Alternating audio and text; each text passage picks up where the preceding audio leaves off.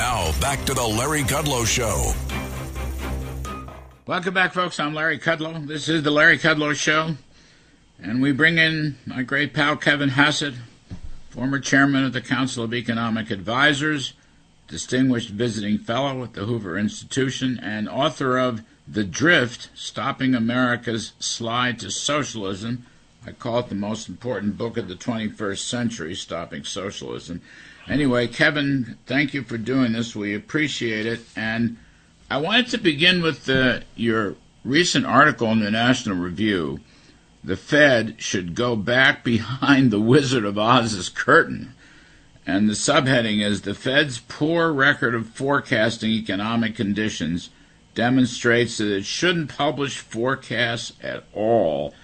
You know, Kevin, uh, I remember back in the days of Paul Volcker, who used to go when he was Fed chair and he used to go before Congress, and he would puff those cigars and sort of blow smoke at the senators, and he would basically say nothing, give up nothing.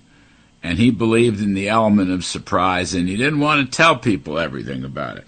And so, what you're saying here is, in the last uh, 30, 40 years, they now try to tell people everything, and they're always wrong. Maybe they should tell them nothing.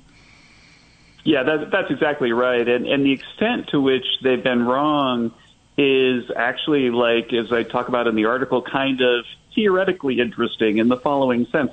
The, the Fed uh, has to sort of take expectations about future inflation and what they say anchor them. And so they're always forecasting that inflation a year from now is going to go back to 2%.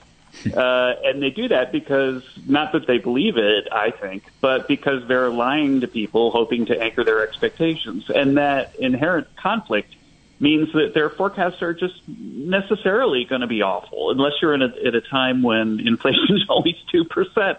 And, and so I think they should they should just stop because uh, imagine you know if, if economic decision makers are looking at the Fed forecasts and deciding whether to buy a house or to get a mortgage now or you know to buy a car then they're being misled and it's really harming people. And so I think that this uh, idea that the Fed knows what it's doing and that its forecasts are good is something that we should give up. And, and I think they should stop publishing them because the inherent conflict between anchoring expectations and then giving an accurate forecast is something that's not really resolvable, I don't think. Well, you're right that baseball would never consider a rule that required the pitcher to announce the type of pitch before each throw the Fed should stop publishing its forecasts and go back behind the curtain. I mean, why why are their forecasts so wrong? You mentioned this Mickey Levy paper. I, I know Mickey long time. Uh, why is it? I mean, they've got a lot of professional economists on the staff, not only in Washington but around the system. Uh, what is it? Why they get it wrong? I mean, they once again they got inflation badly, badly wrong.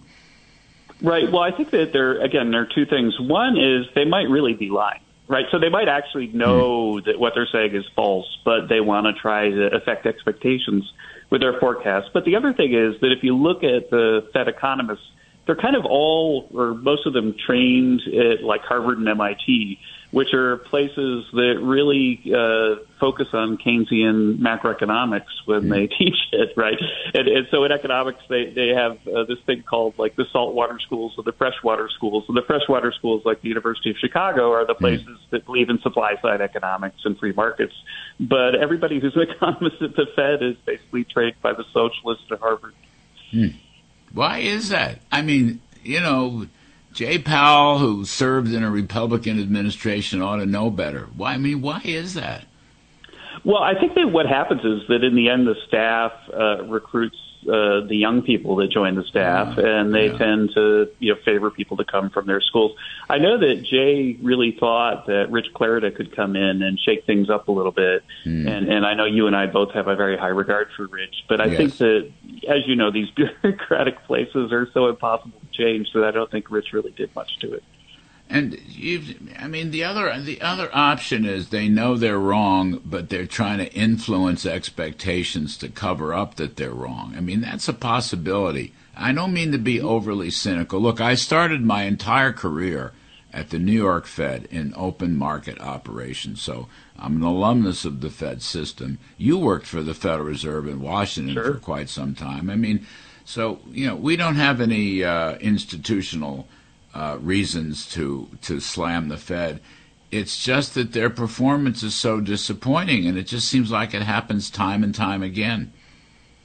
Yeah, and and the other thing too, though, is that don't forget that it's a really, really liberal institution, and an example of it is that I went to the Jackson Hole conference uh, last summer, which you might recall is the sort of mm. big uh, mm. powwow for all the Fed economists and policymakers in the country, and I think I was the only conservative there. Uh, like no kidding, you know, hundreds of people, but maybe there was another conservative there, but I don't think I remember them being there. And there are just all these people that uh, you know work in Democratic administrations to go back to the Fed and believe in Keynesian economics, don't think the supply side matters, and uh, mm. that's why they got inflation wrong and why they get things wrong. But it also could be that they're being disingenuous about the forecast. So I agree. You know, I had the same ex- for years. I went to that conference for years. Um, you know, back in uh, when Manley Johnson and Wayne Angell were on the board, and then Greenspan became the chair, and Alan was a friend. And in fact, I spoke on a couple panels. And I remember at some point, I don't know, the mid or late 90s, Kevin, I went and looked around and had the same experience that, that, all the conservatives were gone. And I felt right. very lonely, and I just stopped going. I mean, I just wouldn't go anymore. So I guess right. you're right. There's a very and I went last bias. year, but I haven't been invited back this year. so I think we gotta know what, what happened. But but it is true that last year when I was there, I was very aggressive about saying that they were behind the curve on inflation. Yeah. And I think that now they know that, so maybe they don't need me this year. Yeah. Yeah, well, I think they do need you. You know, you'd make a very good Fed chairman, Kevin Hassett. You really would. You'd make a hell of a good Fed chairman. Um, Kevin, talk. You sent this other paper to me this morning. This another National Review article uh, where tax cuts are hot. I wanted to talk about that for a second because you've got all these states moving towards flat tax type, you know, lower tax rates, broader tax bases you mentioned Iowa, Mississippi, Georgia, Arizona, Idaho. Then you mentioned, let's see, currently seven states don't have any income, individual income taxes Alaska, Florida, Nevada, South Dakota, Tennessee, Texas, and Wyoming. We did a we did a piece, uh, a segment last night on the on the Fox Business Show, um, a Bloomberg article, Kevin. Um, I guess five or six southern states. So let me get this right Texas, Florida, Georgia, uh, the two Carolinas, and Tennessee uh, now have a bigger GDP than all of the Northeast. Okay, so the red states in the South have a bigger GDP than all of the blue states in the Northeast. And um, Rick Perry came on and he said, "Look, it's lower taxes and regulations." And you're saying in this, uh, or this article is saying uh, by Dominic Pino, that the more is coming. More state tax cuts are coming.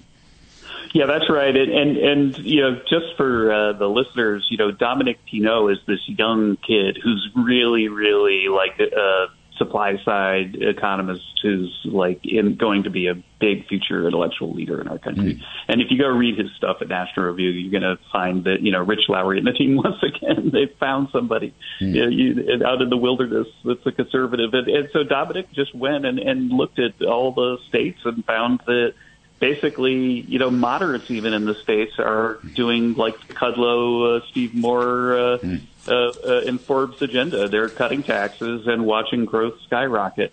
And I think the difference between the federal government and the state governments is the states are competing with each other. Uh, except for the blue states, right, which are, which are hemorrhaging people, but they're competing with each other for the location of factories and for citizens even. And because they're competing with each other, then they're forced to pursue efficient policies. And if they don't, then like California, they they hemorrhage businesses and hemorrhage yep. citizens. Yep. And, and, and so that's why states eventually have to cut taxes because if they don't, then they're not going to have any new uh, factories in their in their states. All right. Kevin Hassett. Read Kevin's book, folks. It's called The Drift Stopping America's Slide to Socialism. Kevin, I'm going to work on this Hassett for Federal Reserve Chairman. okay. All right. Thanks, Thanks lot, very much for your time, folks. I'm Kudlow. We're going to take a quick break. On the other side of the break, distinguished physicist and climate expert Steve Koonin tells us why a slight increase in temperatures have no impact virtually on GDP. I'm Kudlow. We'll be right back. Kudlow. Without the ones like you, who work tirelessly to keep things running, everything would suddenly stop. Hospitals, factories, schools, and power plants, they all depend on you. No matter the weather, emergency, or time of day, you're the ones who get it done. At Grainger, we're here for you with professional grade industrial supplies. Count on real time product availability and fast delivery. Call clickgrainger.com or just stop by. Grainger for the ones who get it done.